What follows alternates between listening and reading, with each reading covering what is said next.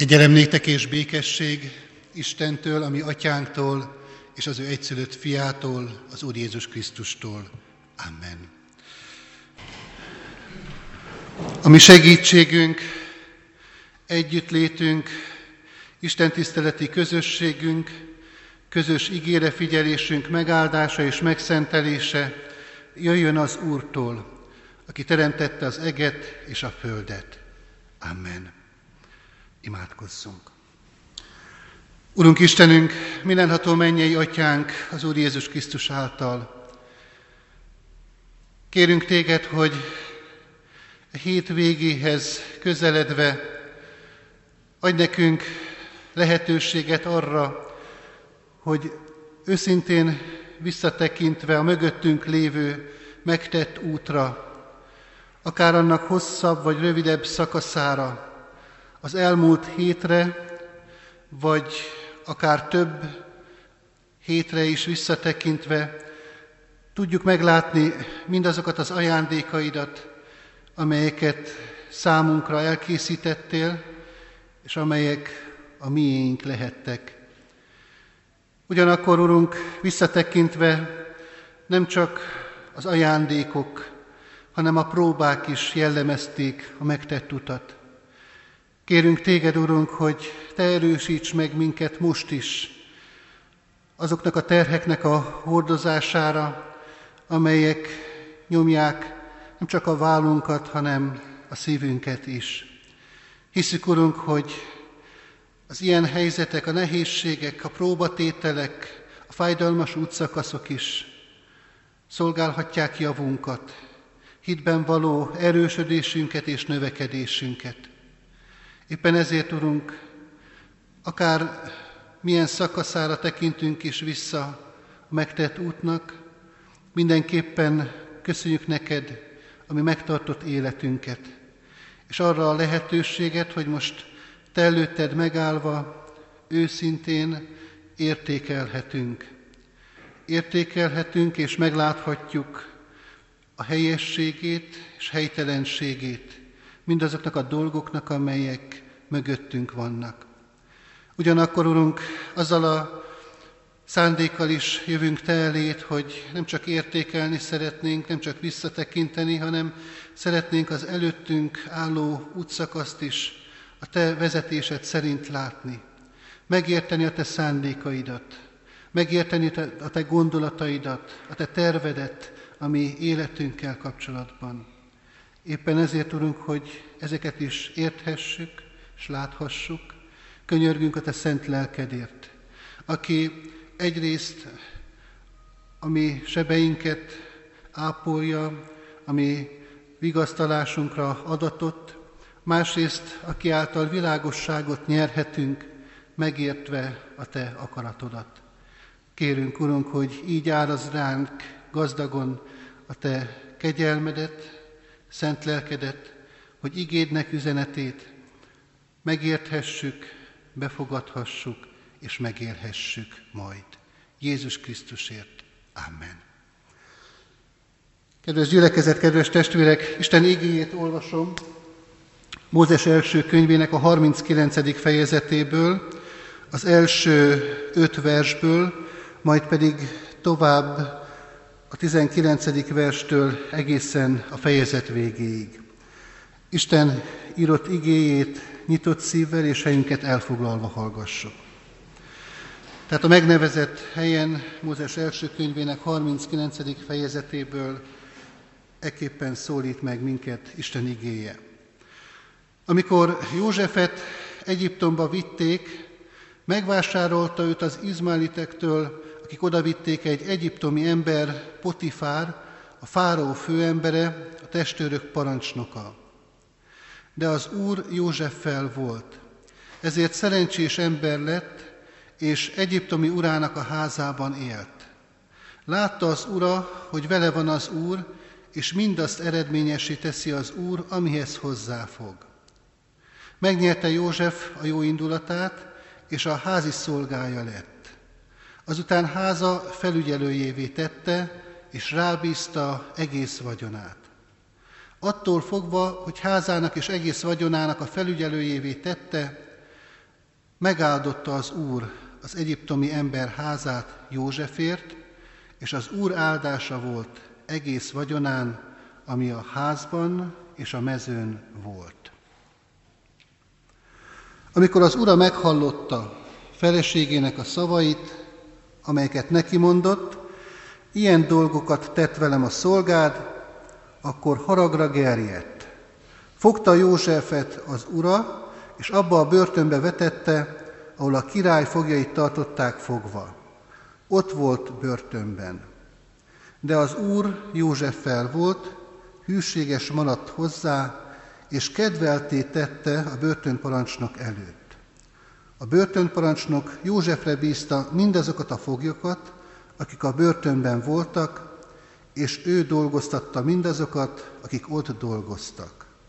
A börtönparancsnoknak nem kellett törődnie semmivel, ami rá volt bízva, mert az Úr Józseffel volt, és eredményessé tette az Úr, amihez hozzáfogott. Kedves testvérek, ez a felolvasott bibliai történet részlet, mint ahogyan hallottuk is, József életének egy mozzanatát, egy rövid szakaszát tárta elénk. Azt gondolom, hogy mindannyian József történetét, József életútját jól ismerjük. Előttünk van annak kezdetétől egészen a végéig, és mint egy kalandfilm, mint egy izgalmas film képkockái forognak, mozognak előttünk ezek a részletek. Egy ilyen képkockát láttunk most József életéből. Bizonyára észrevettük a felolvasott rövid szakaszból azt, hogy volt egy többször is visszatérő mondata, gondolata ennek az ige szakasznak, amit hallottunk, és ami szinte refrénszerűen is ismétlődött. Ez a gondolat pedig így hangzott, de az Úr Józseffel volt. Nagyon érdekes József történetét végig gondolni, magunk előtt látni. Hogyha ezt tesszük, hogy végig gondoljuk, akkor azt vehetjük észre, hogy olyan, mint egy hullámvasút. József élete hol magasságokban van, hol csúcspontját éri el, hol pedig pont ellenkezőleg valami nagy-nagy mélység az, ami jellemzi ennek az embernek az életét. És ezek váltakoznak. Egyik követi a másikat. Itt ebben a viszonylag rövid, fölolvasott történet részletben is éppen ezt láthattuk, hogy különböző helyzetben volt József. Ugyan nagyon nagy nyomorúságot élt át, hiszen a testvéreik kutba dobták, aztán rabszolgakereskedők kezébe került, akik Egyiptomba szállították, ott a rabszolgapiacon eladták, egy Potifár nevű ember házába került, de mégis szép lassacskán ennek a háznak a legtekintélyesebb emberévé vált a házigazda után. Az ura Potifár mindent rábízott, mert ezt látta és tapasztalta, hogy amihez hozzáfogott József, azon áldás van. Ott gyarapszik minden. És ennek a magyarázatát is ő maga, Potifár fogalmazza meg, mert az Úr Józseffel volt. És aztán egy álnok vád után ismerjük a történet folytatását, Potifár felesége végül is börtönbe juttatja Józsefet, és ott megint kezdődik minden előről. Nagy mélység, és aztán ott a börtönben is elkezd emelkedni József, mert eltelt bizonyos idő, és azt láthatjuk, hogy szinte ő a börtön parancsnok. Ő az, akire rámer bízni mindent, a börtönnek a vezetője, az igazgatója, mert jól látja és tapasztalja, hogy amihez József hozzáfog, azon áldás van. Ennek magyarázata, ahogyan hallottuk is a fölolvasott igében, nagyon egyszerű és világos, az Úr Józseffel volt. Érdekes ez a kijelentés. Sok mindent el lehetne mondani Józseffel kapcsolatban, de a Szentíró mégis ezt a gondolatot írja le a legmarkánsabban, teszi a leghangsúlyosabbá számunkra, hogy az Úr Józseffel volt. Kell ezt hangsúlyozni, mert József életében nagyon sok olyan esemény van, amely talán pont az ellenkezőjét bizonyítaná. Az Isten azzal az emberrel van, akit a saját testvérei a kútba dobnak? Vagy akiket, akit rabszolga piacra húzolnak? Vagy akit igazságtalanul börtönbe zárnak? Hogyha pusztán csak emberi logika mentén gondolkodnánk, akkor azt mondanánk, hogy hát ezzel az emberrel semmiképpen nincs az Isten. Sőt, valamiképpen az Isten büntetése látszik az életén. De nem így van, nem véletlenül kezdődik olykor így ez a mondat, hogy de az Úr Józseffel volt. A látszat ellenére, mindazok ellenére, ami Józseffel történt, Isten mégis Józseffel volt. Ezért ez a történet különösképpen is fontos üzenettel bír számunkra.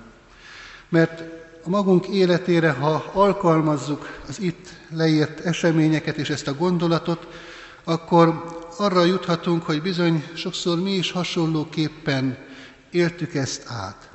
Sok nehézsége, fájdalma és mélysége volt az életünknek, de mégis a végén arra kellett, hogy rácsodálkozzunk, hogy Isten ott volt velünk ebben a nehéz helyzetben, ebben a próbában, nem hagyott minket magunkra, és különösképpen nem hagyott minket elveszni, hanem megőrzött minket.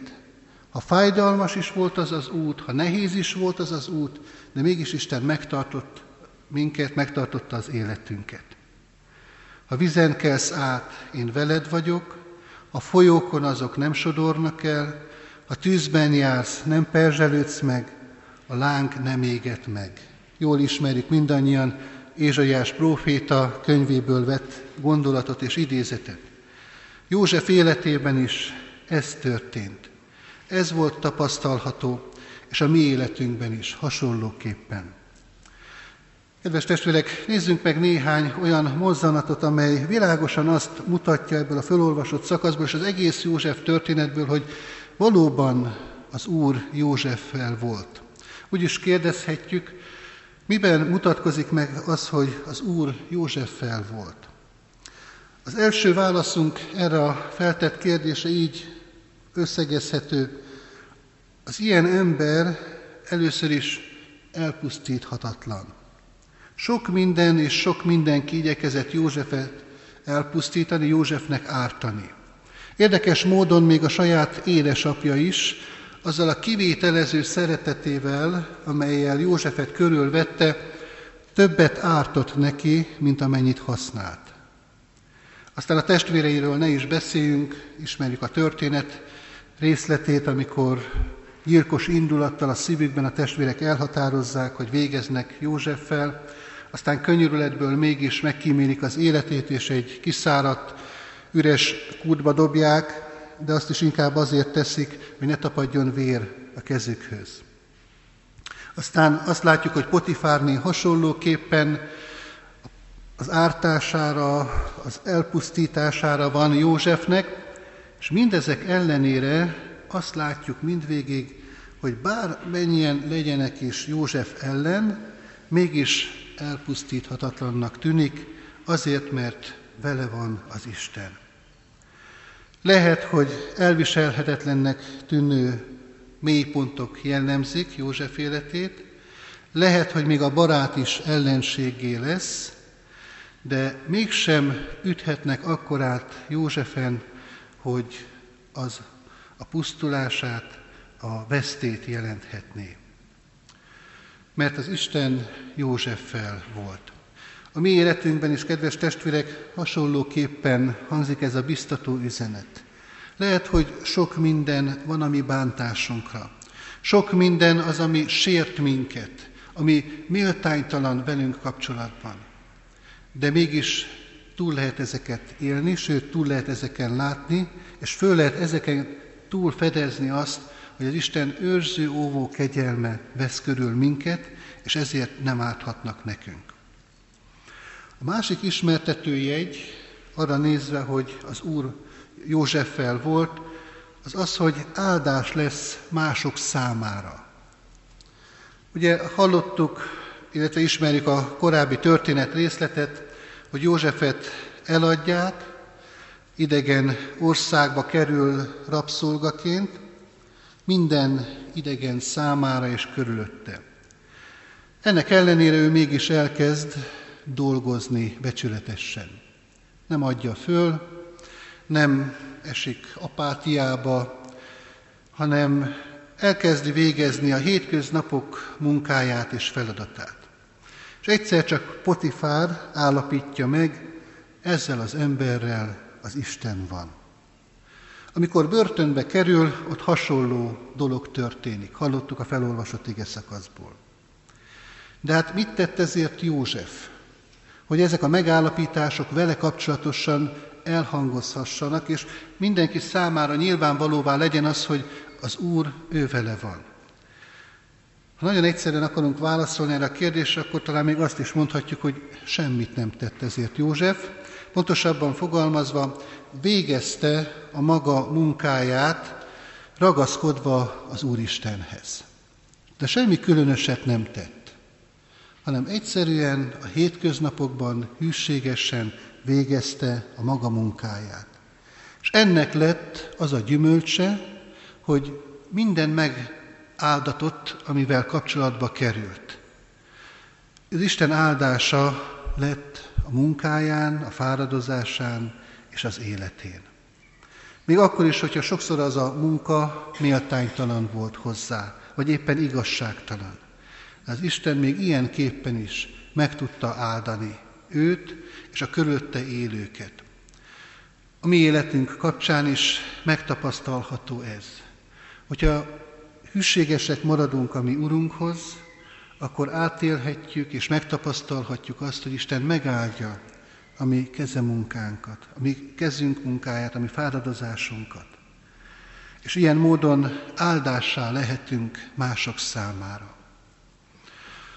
A harmadik jellemvonás, amit ebből a történetből körvonalazódik előttünk, hogy titkokat tudó ember József. Ugye az előzményekből is tudjuk azt, hogy különös kijelentéseket kapott Istentől, ez a fiatal ember, akkor még csak 17 esztendős volt, álmokon keresztül üzent neki Isten, titkokat adott tudtára. Aztán a későbbiek folyamán, ismerve a történet folytatását, hasonlóképpen kideríti József, illetve rajta keresztül Isten teszi világossá, hogy mi a fáraó álmainak az értelme. Ott is titkok tudódnak ki, titkok derülnek ki Józsefen keresztül. Mert akivel az Úr van, az olyan titkokat tud, amely titkokat más nem ismer. De József ezt egészen egyértelművé is teszi, amikor a fáró álmait megfejti, azt mondja, nem én, hanem Isten ad választ a fáró javára, mondja József. Akiben Isten lelke van, az ma is titkokat tud.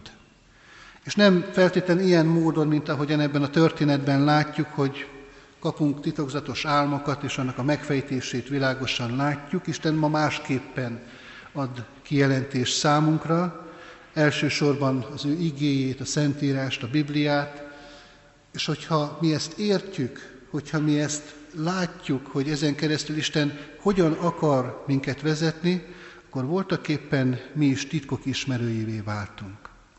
De azt is jól tudjuk, hogy Isten még többet és még nagyszerűbbet készített el számunkra, de ezekről a titkokról is tudunk, ahogyan olvassuk ezt az egyik levél megfogalmazásában, amit szem nem látott, fül nem hallott, ember szíve meg sem sejtett, azt készítette el Isten az őt szeretők számára. Ilyen titoknak is az ismeretében van a hívő ember.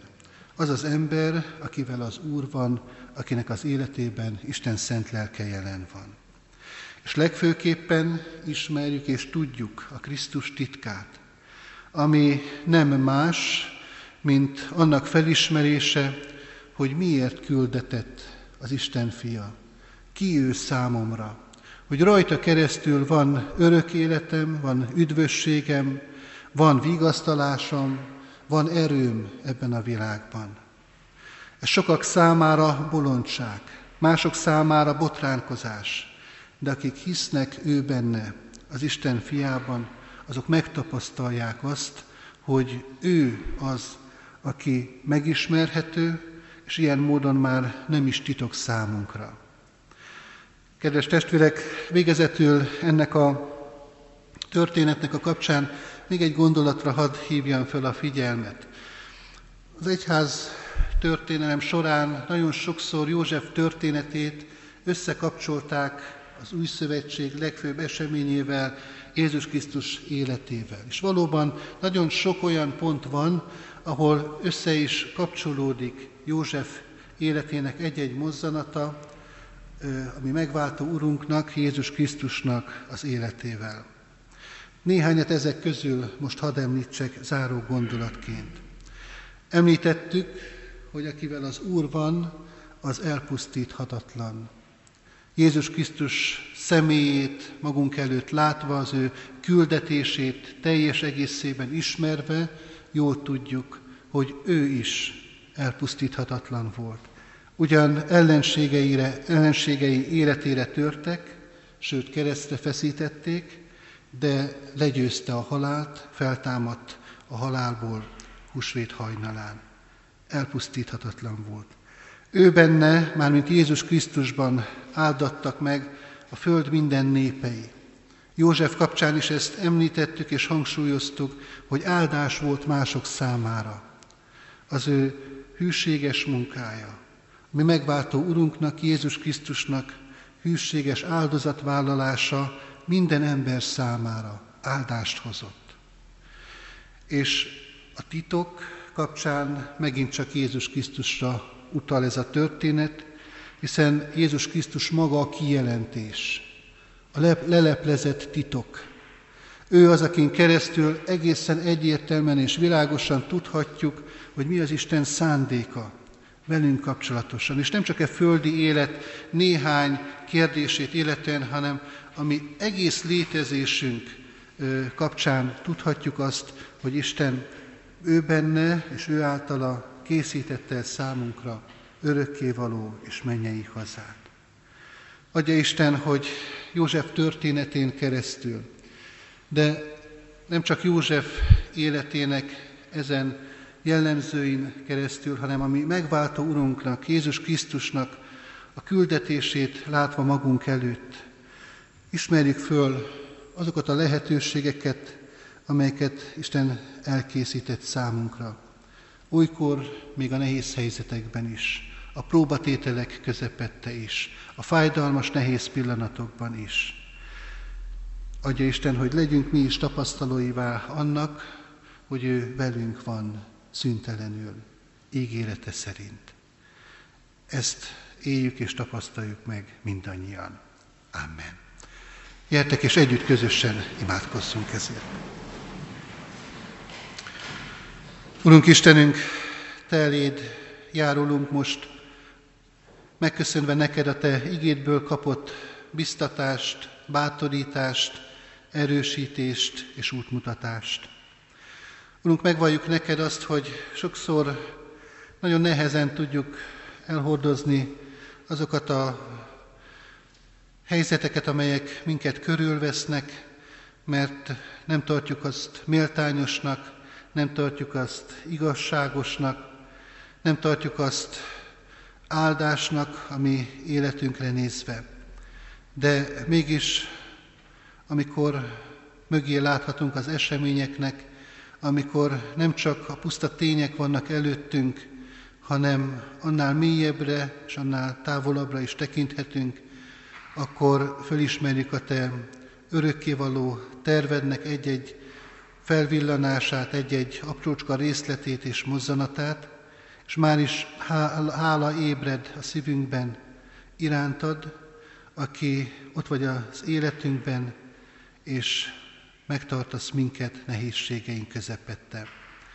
Kérünk, Urunk, hogy ezekre a felismerésekre hadd juthassunk el minél többször, hogy ennek okán minél többször adhassunk neked hálát minden körülmény közepette. Kérünk, Urunk, hogy különösen is Add ezt a látást, és a látásból fakadó vigasztalást azok számára, akik nehéz teherrel, fájdalmas gyász súly alatt roskadozva jöttek, érkeztek ide ebbe a templomba. Urunk, kérünk, hogy könyörülj meg gyászoló családon, hogy meglátva a Te vigasztaló kegyelmedet, útmutatásodat, reménységet adó tettedet, Te fiad Jézus Krisztus által, legyen reménység a szívükben, élő reménység, amely Te rád mutat és hozzád vezet. Kérünk, Urunk, hogy így erősíts meg gyászoló testvéreinket fájdalmukban, veszteségük közepette. De kérünk, Urunk, a mi egész gyülekezetünkért is. Te látod, hogy mennyiszer van nehézség ebben a közösségben, mennyiszer nem látjuk világosan és egyértelműen a Te elrendelt utadat. Adj nekünk, Urunk, tiszta vezetést a Te igéden keresztül, és könyörgünk, Urunk, különösképpen is most ebben az időszakban pünkösd ünnepe felé haladva a Te szent lelkedért, a Te vigasztalásodért, hogy megtapasztalhassuk azt, hogy Te valóban világosságot adsz az emberi szívekbe, és gyógyító a Te jelenléted az emberi életben. Kérünk, Urunk, hallgassd meg imádságunkat, annak nevében, aki itt tanított minket imádkozni. Mi, Atyánk, aki a mennyekben vagy, szenteltessék meg a Te neved, jöjjön el a Te országod, legyen meg a Te akaratod, amint a mennyben, úgy a földön is. Minden napi kenyerünket add meg nekünk ma, és bocsáss meg védkeinket, miképpen mi is megbocsátunk az ellenünk védkezőknek. És ne vigy minket kísértésbe, de szabadíts meg a gonosztól, mert Téd az ország, a hatalom és a dicsőség mind örökké. Amen. Vegyük Isten áldását, az Istennek békessége, amely minden értelmet felül halad, őrizze meg szíveteket, gondolataitokat az Úr Jézus Krisztusban. Amen.